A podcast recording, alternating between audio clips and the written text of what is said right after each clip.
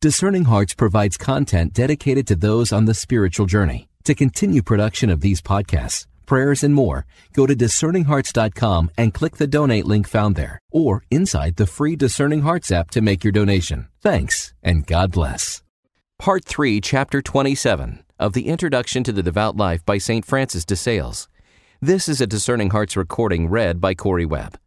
Chapter 27 of Unseemly Words and the Respect Due to Others.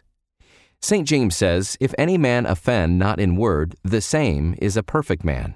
Beware most watchfully against even uttering any unseemly expression, even though you may have no evil intention. Those who hear it may receive it with a different meaning. An impure word falling upon a weak mind spreads its infection like a drop of oil on a garment, and sometimes it will take such hold of the heart as to fill it with an infinitude of lascivious thoughts and temptations.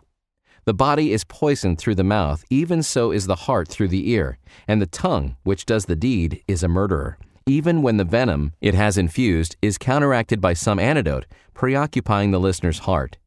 It was not the speaker's fault that he did not slay that soul, nor let anyone answer that he meant no harm. Our Lord, who knows the hearts of men, has said, Out of the abundance of the heart the mouth speaks, and even if we do mean no harm, the evil one means a great deal and he will use those idle words as a sharp weapon against some neighbor's heart. It is said that those who eat the plant called angelica always have a sweet, pleasant breath, and those who cherish the angelic virtues of purity and modesty will always speak simply, courteously, and modestly.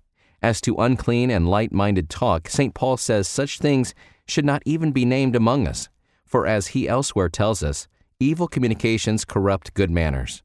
Those impure words which are spoken in disguise and with an affection of reserve are the most harmful of all, for just as the sharper the point of a dart, so much deeper it will pierce the flesh, so the sharper an unholy word, the more it penetrates the heart.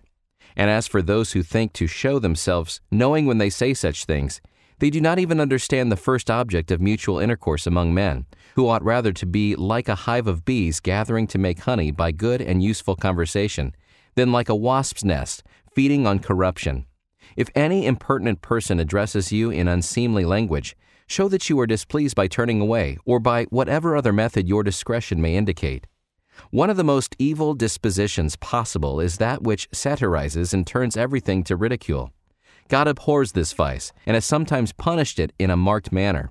Nothing is so opposed to charity, much more to a devout spirit, as contempt and depreciation of one's neighbor and where satire and ridicule exist, contempt must be. Therefore, contempt is a grievous sin, and our spiritual doctors have well said that ridicule is the greatest sin we can commit in word against our neighbor, inasmuch as when we offend him in any other way, there will be some respect for him in our heart, but we are sure to despise those whom we ridicule. There is light-hearted talk, full of modest life and gaiety, which the Greeks called eutrapelia, and which we shall call good conversation by which we may find an innocent and kindly amusement out of the trifling occurrences which human imperfections afford.